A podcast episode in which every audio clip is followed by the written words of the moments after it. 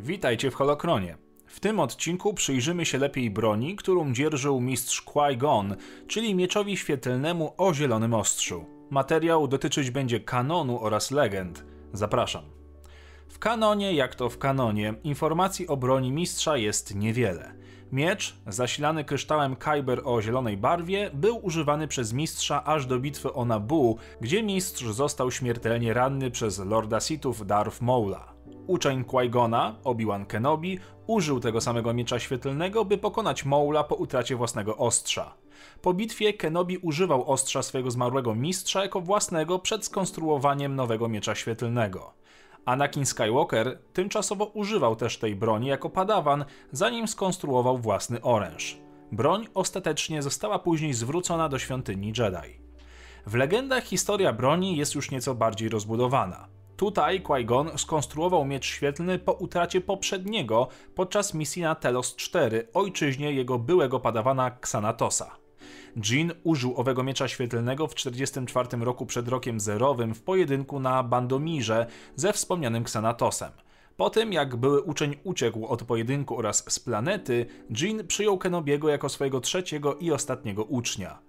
Podczas misji na Findar oraz podczas pojedynku z Lonak Gibą dalej używał tego ostrza. Po śmierci na Nabu, Kenobi przejął w posiadanie miecz świetlny swojego mistrza, używając go na Zonamie Sekot w 29 roku przed bitwą o Jawin. Rok później odłożył miecz na półkę, konstruując swoje ostrze.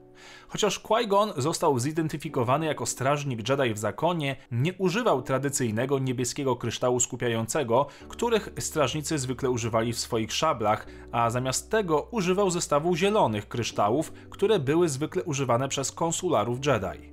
Rękojeść miała bardzo skomplikowaną konstrukcję, wykorzystującą wiele małych ogniw zasilających, tworząc unikatowy chwyt rękojeści.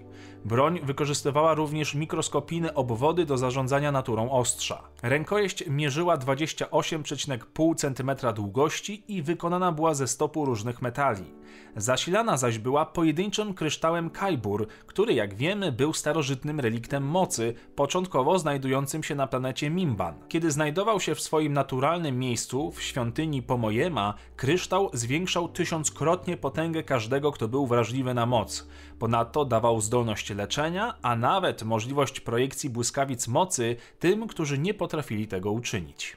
I to wszystko na dzisiaj. Dzięki za oglądanie. Wpadajcie na inne moje kanały i koniecznie zobaczcie ostatnią bitwę między mną a kanałem Aperacjum, czyli nasz Nerd Battle. Zostawcie komentarz, o czym chcecie kolejne odcinki, uszanowanie dla patronów serii i niech moc zawsze będzie z wami.